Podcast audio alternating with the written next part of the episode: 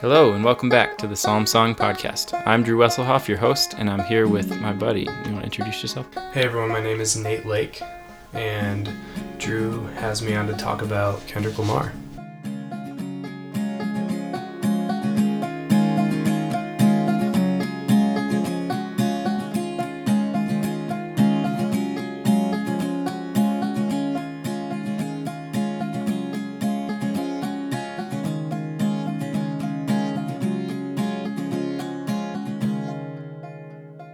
Before we get into Kendrick Lamar, I have a question, and you know it's coming, so I hope you're prepared. You ready for it? thinking long and hard about this, so Mhm. here we go. What's your favorite song?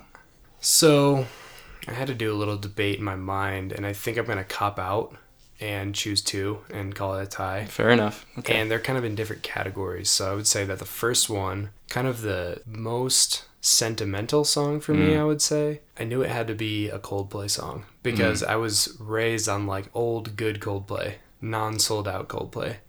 And I came to Yellow mm-hmm. as what I would say would be my favorite from them just because I have a lot of memories and kind of emotions tied up in that song. I feel like every time I listen to it, it brings some type of, you know, vivid emotion to me. Their music is just so deep, but at the same time, just so musically intriguing, especially their Sure, old stuff. And and I just had a lot of their CDs when I was a little kid from my dad. Mm. We'd listen to them in the car. I'd listen to them in my room. I'd listen to them pretty much all the time. And so Yellow is just one that there's obviously emotion in it already, just lyrically and stuff. Um, and I gotta say, as a kid, I never quite understand understood it, and I don't still. I don't think I understand it now. I don't know if I do either. Yeah. It doesn't really make a whole lot of sense to me, but I feel like it's that phenomenon where things like certain emotions and stuff come back to you when you hear a song yeah. Totally. and it takes you to a place. And I feel like that's what that song does for me. and it was called yellow. I would say that the the second song um, that I'm gonna put in a tie with that one would be a song called "Memoir" by a band called My Epic, Hmm. and not a lot of people have heard of My Epic Yeah, necessarily, I don't know them. Yeah. but I would say that they are pretty close to my favorite band. They're in my top three for sure. Um, they're kind of like an alt rock, hard rock band, but they really span the spectrum. I mean, they've got all kinds of different genres um, in their music. So um, I would say that that song definitely is up there because of the lyrics. Um, there's a there's a section at the end that says just gets me every single time and it's helped me through a lot of hard times in Mhm. my life which is kind of why i'm ranking it this way. Mhm. um, it says hell go on and rage. Uh, whatever you may say my god he speaks for me and I'm, i'll not be ashamed. And then it, it kind of brings it back and it says hell go on and rage. You can't change a thing. My god you speak for me and i'll not be ashamed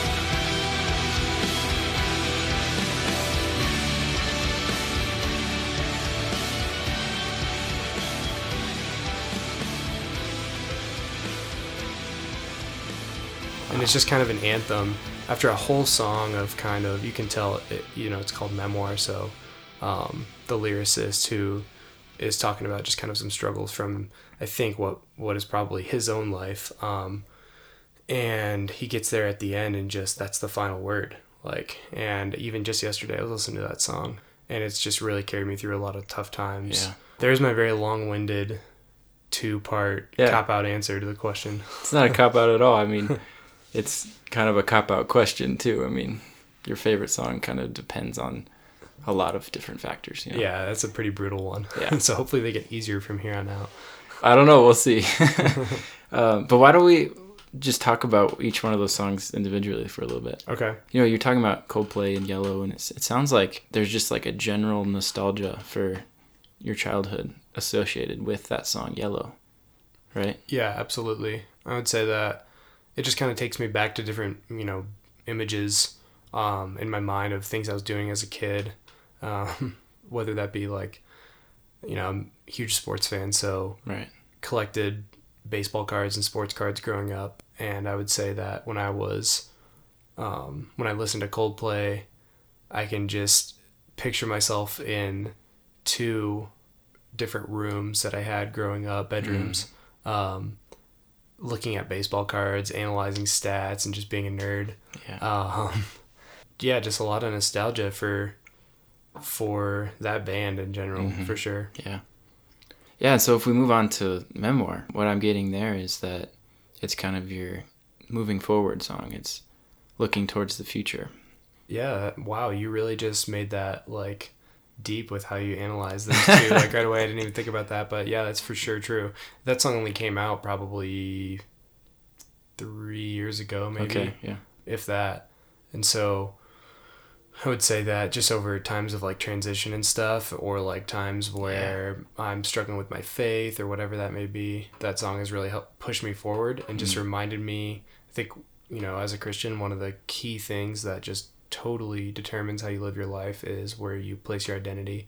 And that song just every single time reminds me of my identity and reminds me of who mm-hmm. I am. And I think any piece of art that reminds you of who you are is is is huge. And Wow. that just speaks to the power of art itself you mm-hmm. know? Like um, a lot of times that you know art opens our minds up to different things and mm-hmm. things that we don't already think and things we don't already know. But i think that song just solidifies me who i am as a person and every single time like yeah i have a hard time not just belting it out you know Right. I'm, I'm not gonna lie. I was mowing the lawn yesterday, and and I had that you know lawnmower noise to cover me, but I was definitely belting it out while I mowed the lawn. So so maybe some of my neighbors heard some weird singing. That's Um, awesome, Probably yeah. not very good singing. So, but yeah, it just that one really just gets me every time. That's really cool. So you have a song about remembering where you've been and a song about reassuring you of who you are and where you're For sure. going. Yeah, absolutely. Wow. Well, thanks for sharing. Yeah, absolutely. It was fun to think about. Yeah, and kind of try to decide that, even though I'm sure there's a hundred more options I could have gone with. definitely. Yeah. So then I took my turn. Oh, what a thing to have done. Was all yellow.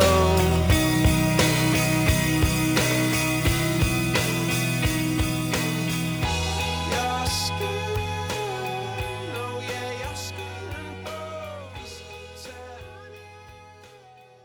So before we jump into Kendrick Lamar, Mm-hmm. listener, you're probably wondering why am I talking to Nate about Kendrick Lamar? So, um, Nate, why don't you give your credentials in this uh, area? Well, I don't know if I have many credentials, but Sure. um, my best credential is that I decided to write my master's thesis about Kendrick Lamar. I think he just really intrigued me, and I we'll get more into it. But I saw Kendrick Lamar kind of as a good solution or a good case study to an issue or a, a situation that I've been seeing over the last few years uh, musically, and I took an entire year and studied his music. Um, and so I just finished and graduated with my with my master's degree in communication and, and focused on Kendrick Lamar. So the title of my thesis was "The Gospel According to Kendrick Lamar: uh, The Theology of Struggle." I may have not gotten the word for word thesis title exactly right, just because ever since I finished, I haven't thought about it much since I was going so hard for an entire year.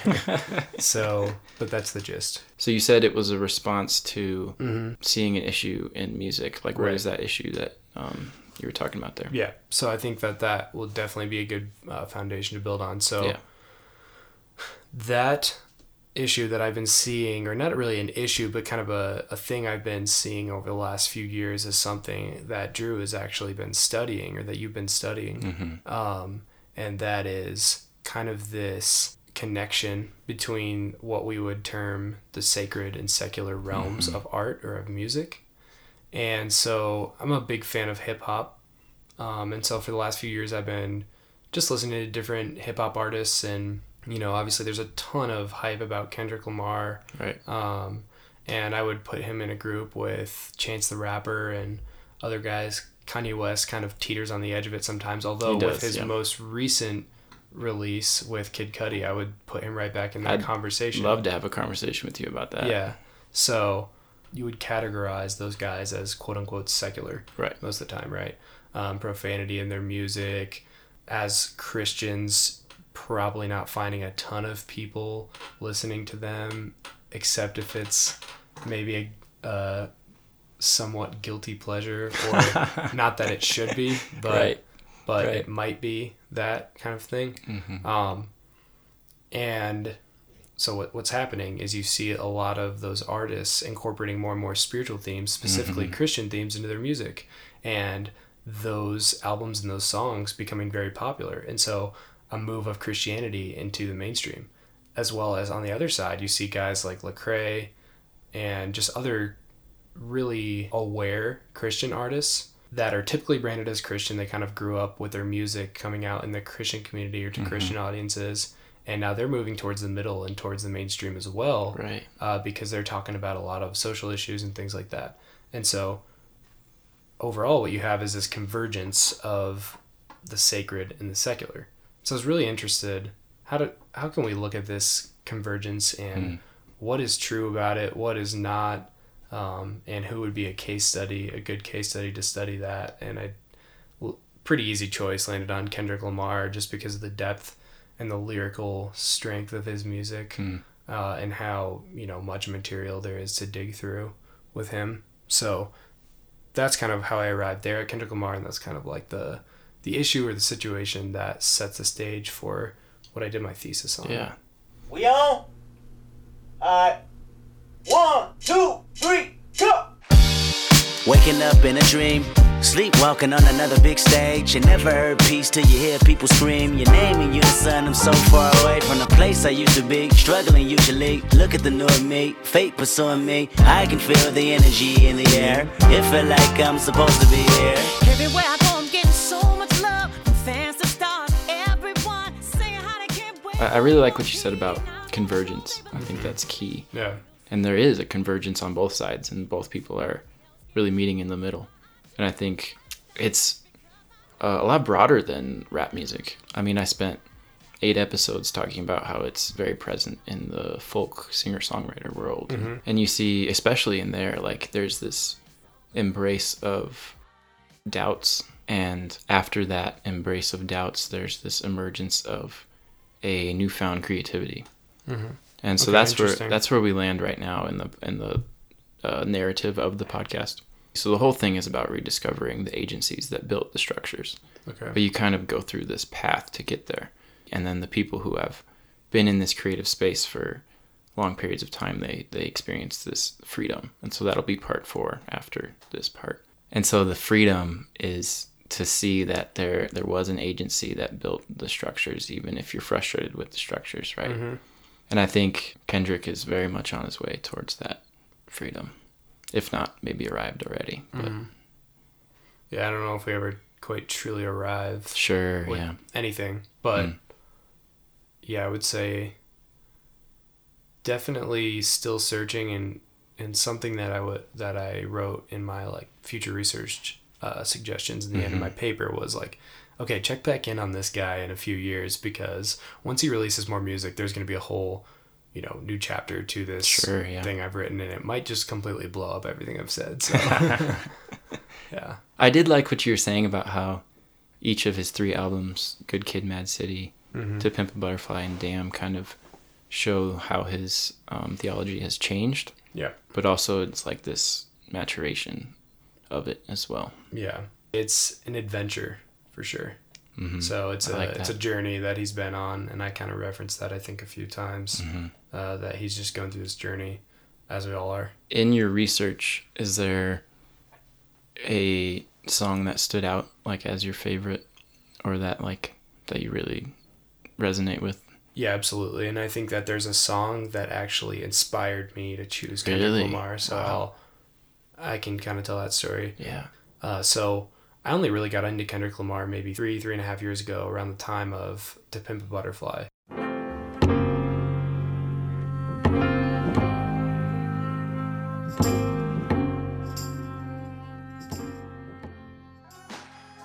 And it was kind of funny. I saw some article that said that President Obama's uh, favorite song of 2015 was "How Much a Dollar Cost" by Kendrick Lamar, and I was like, "What?" How much a dollar really costs? The question is detrimental, paralyzed in my thoughts. Parasites in my stomach keep me with a gut feeling, y'all. Gotta see how I'm chilling once I park this luxury car. Hopping out, feeling big as So I went and, and listened to it, and um, so I found that I was just listening to the song, and I was like, "Oh, this is cool, this is cool." And then the last verse hit, and I was just like, "Wait a second. and I like had to go back and you know listen to it many more times, and basically what happens in that song is Kendrick Lamar sets this stage for a scenario in which he comes upon a homeless man. And it's kind of a typical interaction uh, where this guy's begging for money and he's kind of staring at him. Um, like, you owe me something, you should give me money. And Kendrick's like, I've earned every dime I've got, you know, and I deserve it. Um, and so he's kind of telling that story of how, and he's starting to feel guilty, and this guy's kind of staring into his soul, and he's like, why does this feel this way? Um, and finally, at the final verse, he takes the role of the homeless man and starts rapping from his perspective. And you find out that the whole time this homeless man wasn't just any ordinary guy, it was Jesus himself. I'm looking at this guy on the side, you know. We stop, we, we getting gas or whatever, and I'm just ignoring him. Because from where I come from, these just panhandlers. Yeah, you, know? you don't engage. Yeah, I don't engage. I know what you're gonna do with the money. You're gonna smoke it off. You're gonna get some crack or whatever. Even if, even if how much you tell me that you want to do this, when I know what you're gonna do, so I'm not gonna engage in it. But the moment I actually engaged in, with him, he said, "God bless you." You hmm. know, this is your calling, and it blew my mind. Like really tripped me out.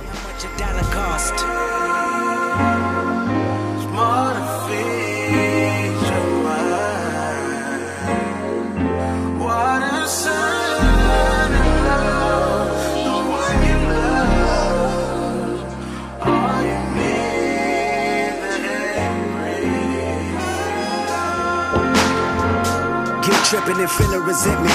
I never met a transient that demanded attention.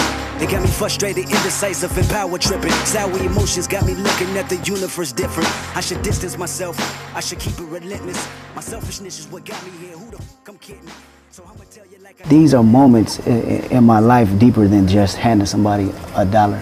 Mm-hmm. These are actually moments of integrity, being able to actually talk to somebody. Me talking to him was simply a thank you Right. From God. You know what I'm saying? Right. And I felt God speaking through him to get at me. You know, and, and it, it was really a real trip. And I tend to always bottle these ideas in because I want to share them with the world. And that's how you get a record like how much a dollar costs. He looked at me and said, Your potential is bittersweet. I looked at him and said, Every nickel is mine to keep. He looked at me and said, Know the truth, it'll set you free. You're looking at the Messiah, the Son of Jehovah, the higher power, the choir that spoke the word, the Holy Spirit, the nerve of Nazareth. And I tell you just how much a dollar cost. The price of happiness spot in heaven, embrace your loss. I am God. And so that really struck me hard because I immediately thought of of the chapter Matthew 25 I was just thinking that. where you know Jesus says whatever you do for the least of these you do for me. Whatever you do not do for the least of these you do not do for me. And Kendrick arrives at an interesting point in the song where he's like basically Jesus the homeless man tells him you know how much a dollar really costs which is like the repeating theme in the song. How much does a dollar cost? How much could it possibly give you or cost you to give me mm-hmm. a dollar? I think the point of it really was when you come upon a homeless person you're looking into the face of God. You're not looking into the face of the scum of the earth, you know, mm-hmm. because Jesus said himself, the scum of the earth is who you're meant to serve. If you serve the scum of the earth, you serve me. And I don't like, you know, I don't use the term scum of the earth like as if that's what I think. It's just like that's kind of how the world might view that class of people. And so that song made me realize when I see a homeless person, I'm seeing Jesus. I t- took a step back and I was like, man, you know, when I was thinking about a topic for this thesis, if that song, if that one song totally changed my perspective on this huge area of my walk as a Christian, then what could the rest of this guy's music teach me? You know, mm-hmm. and I had become a fan over the few years, and so I'd known his music really well.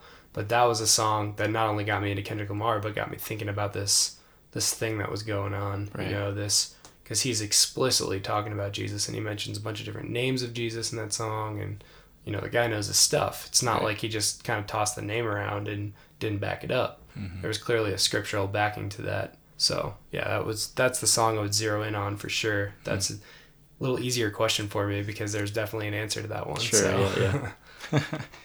that reminded me of that verse in James too. That true religion is caring for orphans and widows in their mm-hmm. distress. right? Absolutely. Yep.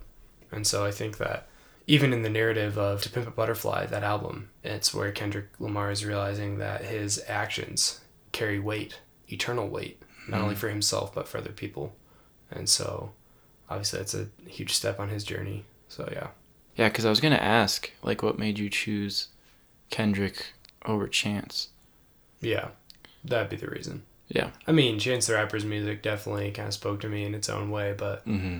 I would say that that song in specific, and it kind of set the stage for my thesis in the sense that it taught me a like pretty, you know, clear theological lesson, not just Right. oh, God is love, or you know, like not just like not something broad, but something pretty s- specific and important.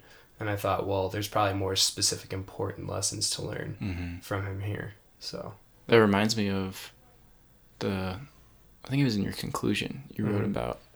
Um, I want to get this right, but it's a quote from your thesis.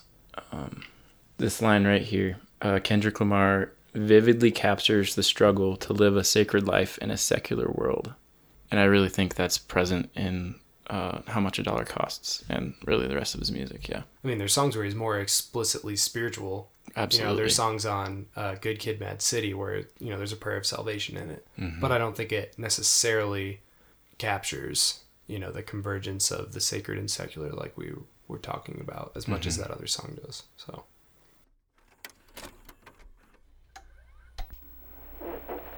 Lord God, I come to you a sinner, and I humbly repent for my sins. I believe that Jesus is Lord. I believe you raised from the dead. I ask that Jesus come into my life and be my Lord and Savior. I receive Jesus to take control of my life, and that I may live for him in this day forth. Thank you, Lord Jesus, for saving me with your precious blood. In Jesus' name, amen.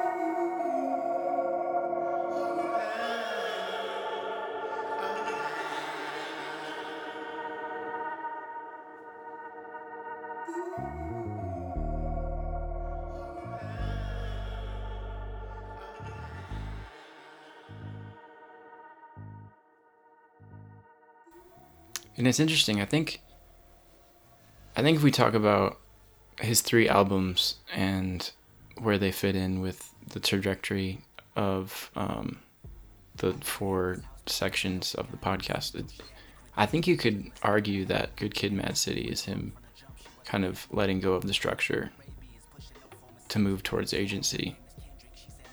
yeah, it's almost. I mean, you could you could even classify that as kind of how I wrote the thesis. Sure. I mean, there's kind of a specific purpose of each album. I think he's finding his faith Mm-hmm. on Good Kid, Mad City. Mm.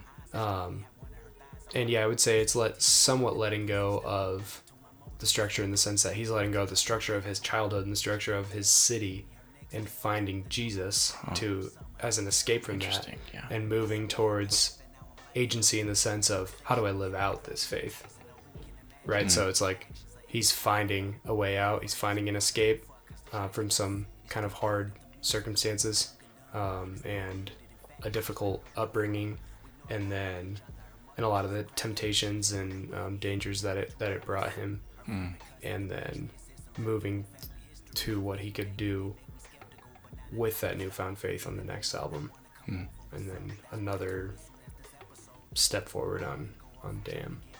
So, what would you say the main lesson he learned in "To Pimp a Butterfly" is? I would say that on Good Kid, Mad City, he's pretty accepting of his salvation in hmm. terms of he's assured, like, he finds his salvation. Okay, Jesus has me safe and secure, you know, for eternity. And then I would say he struggles with that on To Pimp a Butterfly. And he kind of shows on To Pimp a Butterfly that there's this ongoing war that that's waging between good and evil. And the way he characterizes it most of the time is between the two main characters in that war, God and the devil. Right? And how Right. they fight back and forth against each other, how they appear in his life. And then he's also showing like okay, what is the weight of my actions when I act righteously? What happens versus when I act in sin? What happens? Um, and what is the eternal uh, kind of upshot or the eternal result of that?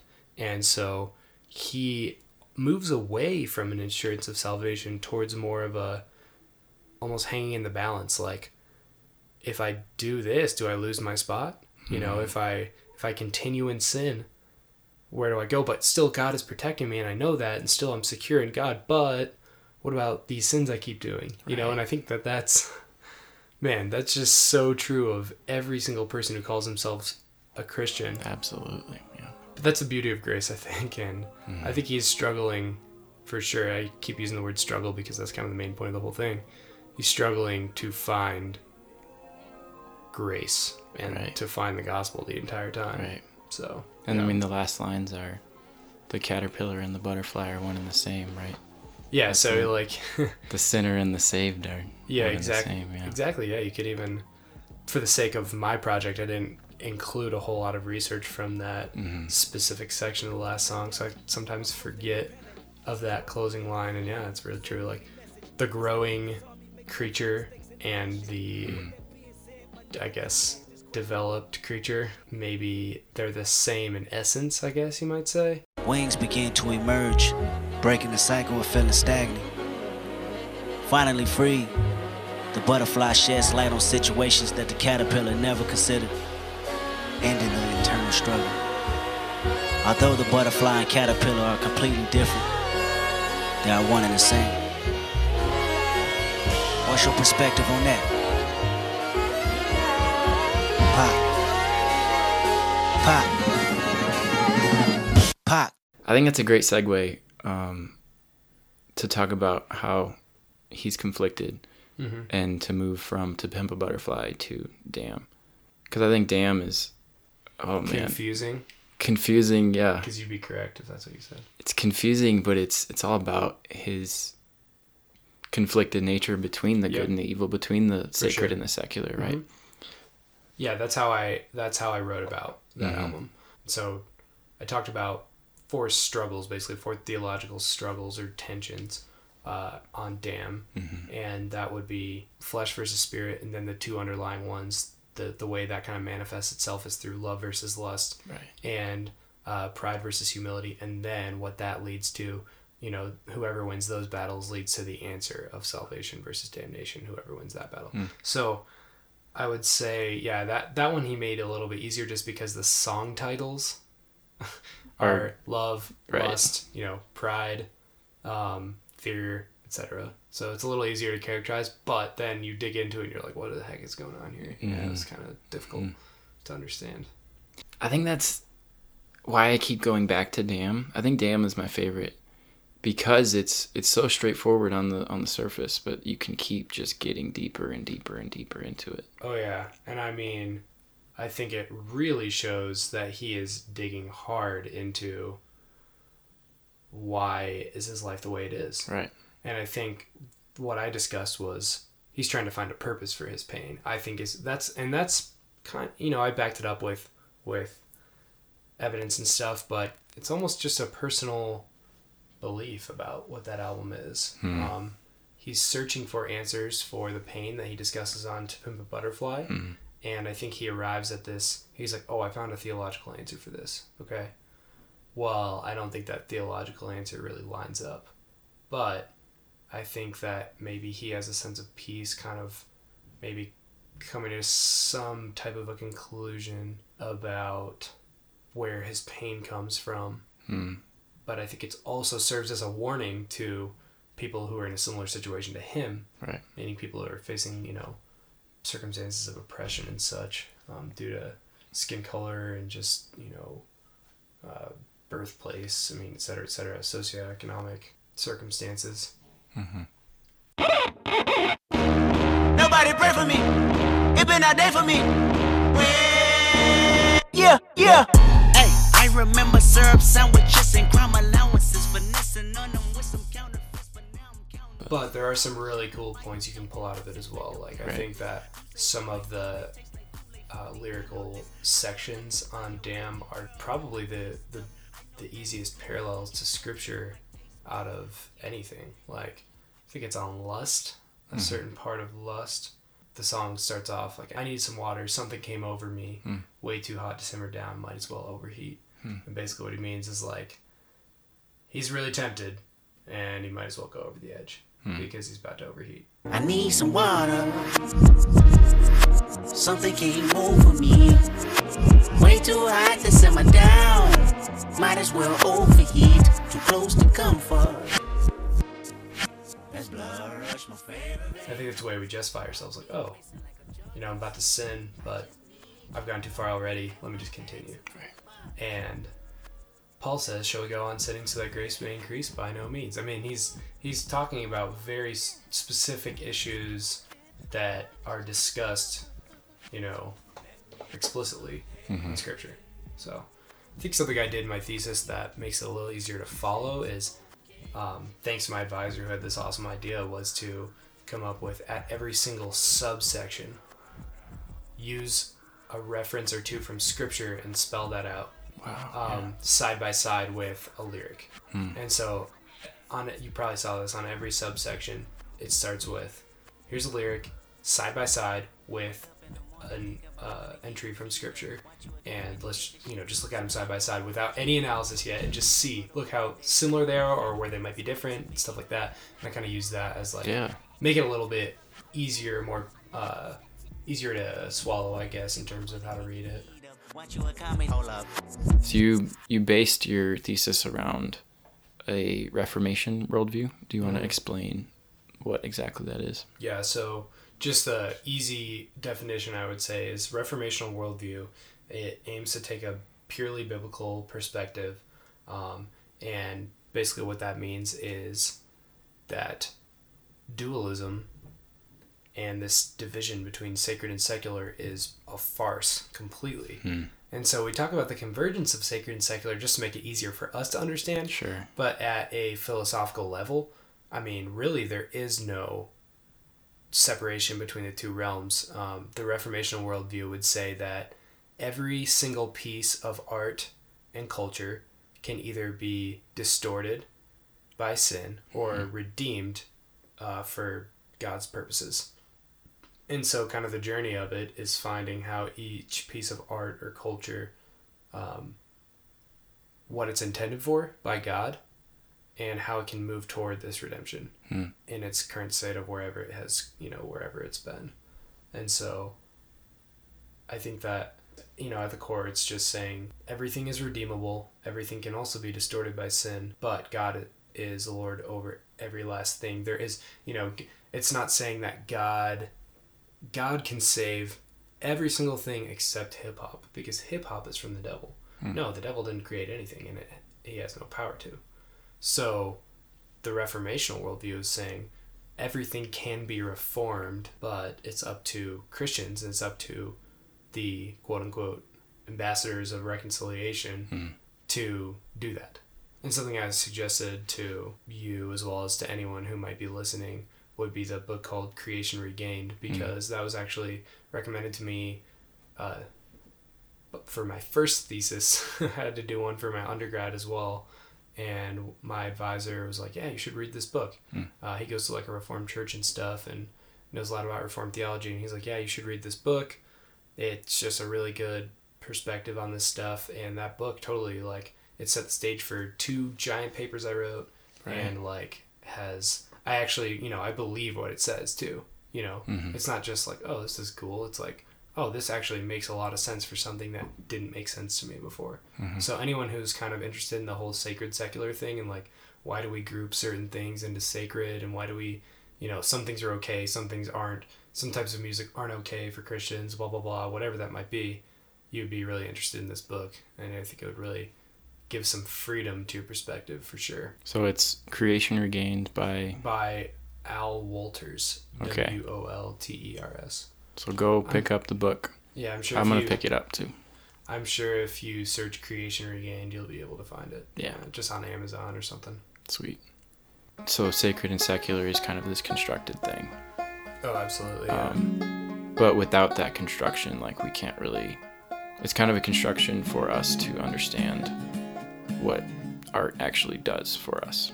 Yeah, I think it's something we've constructed in order to give ourselves a way to try to know right from wrong. Sure. But I think it had, it's gone a little bit past its intended effect for Right. sure. And I think it definitely is easier, right? Just to say, hey, this is this is in, this, This is is, out, bad, this is this not- is us, this is them, right? Right. Yeah, and you know the the point of of that is like there's just this whole way of life uh, that's legalistic uh, Mm. in Christianity, bad versus good, and us versus them, and my you know my point's better than yours. Like when it's really not about that. Right. Uh, and I think reformational worldview tries to point you more at what is God's purpose for it. It's not for you to just group your life into two different sections, try to avoid one part of the world. Um, try to really engage with culture and art. Yeah. That's that's awesome.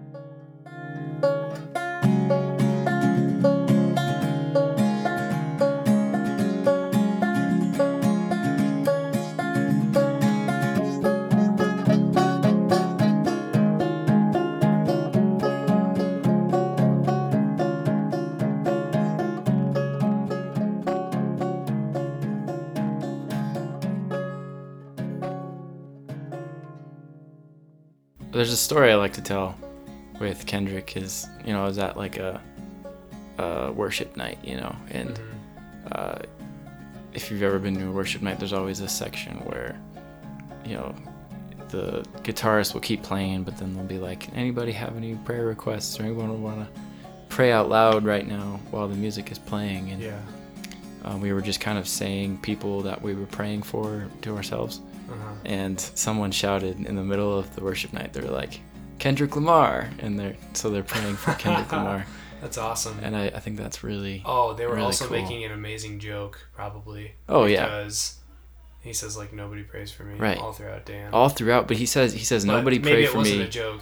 but then he says pray for me in the next track and then Yeah. the next track after that he's nobody pray for me so there's this- Then, if kind of a cool thing, if you've never noticed it, is when I think it's on Fear, maybe when he's playing the uh, loop of his, not the loop, but the uh, recording of his uh, cousin calling him and saying, he's like, "I love you, fam, and I'm praying for you."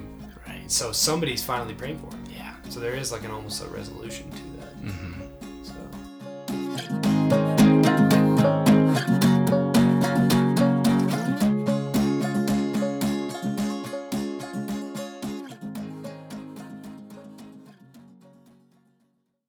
Well, thank you for giving me this opportunity to talk Yeah, a little course. bit and feel like my thesis was worthwhile. oh Give it a little more, uh, make it a little more fun to talk about rather than just like some academic reading, Definitely, you know? So, Mhm. yeah. sweet well thanks for being here man Yeah, absolutely, man. Thank you. Mhm. uh, if you want to say grace and peace i always say grace and peace at the end of an episode Grace and peace, and pray for me. Perfect. I love it. What a perfect way to end. All right. That's the Psalm Song Podcast. Bye bye.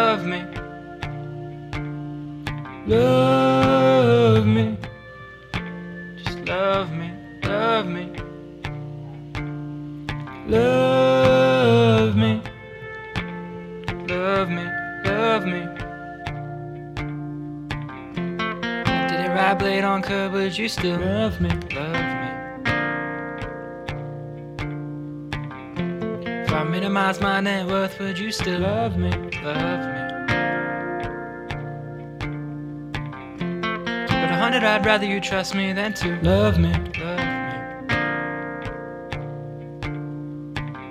Keep it all one hundred, don't got you, I got nothing, nothing. I got something. We gon' function, no assumptions. Feeling like Tyson with it, knock it out twice, I'm with it. Only for the night, I'm kidding. Only for life, yeah, only for life, yeah, only for life. Let's get it. Hit that shoulder lean. Know what's coming over me. Backstroke oversea. I know what you need. Already on 10, all money coming. All feeling go out this feeling. Don't drop this party, won't end. Did it ride blade on would you still love me? Love me.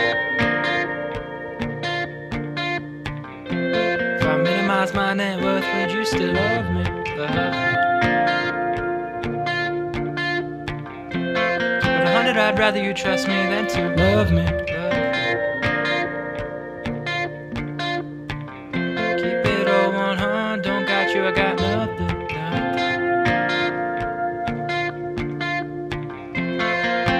Give me a run for my money. There's nobody, no one to outrun me. Give me a run for my money. Sipping bubbly, feeling lovely,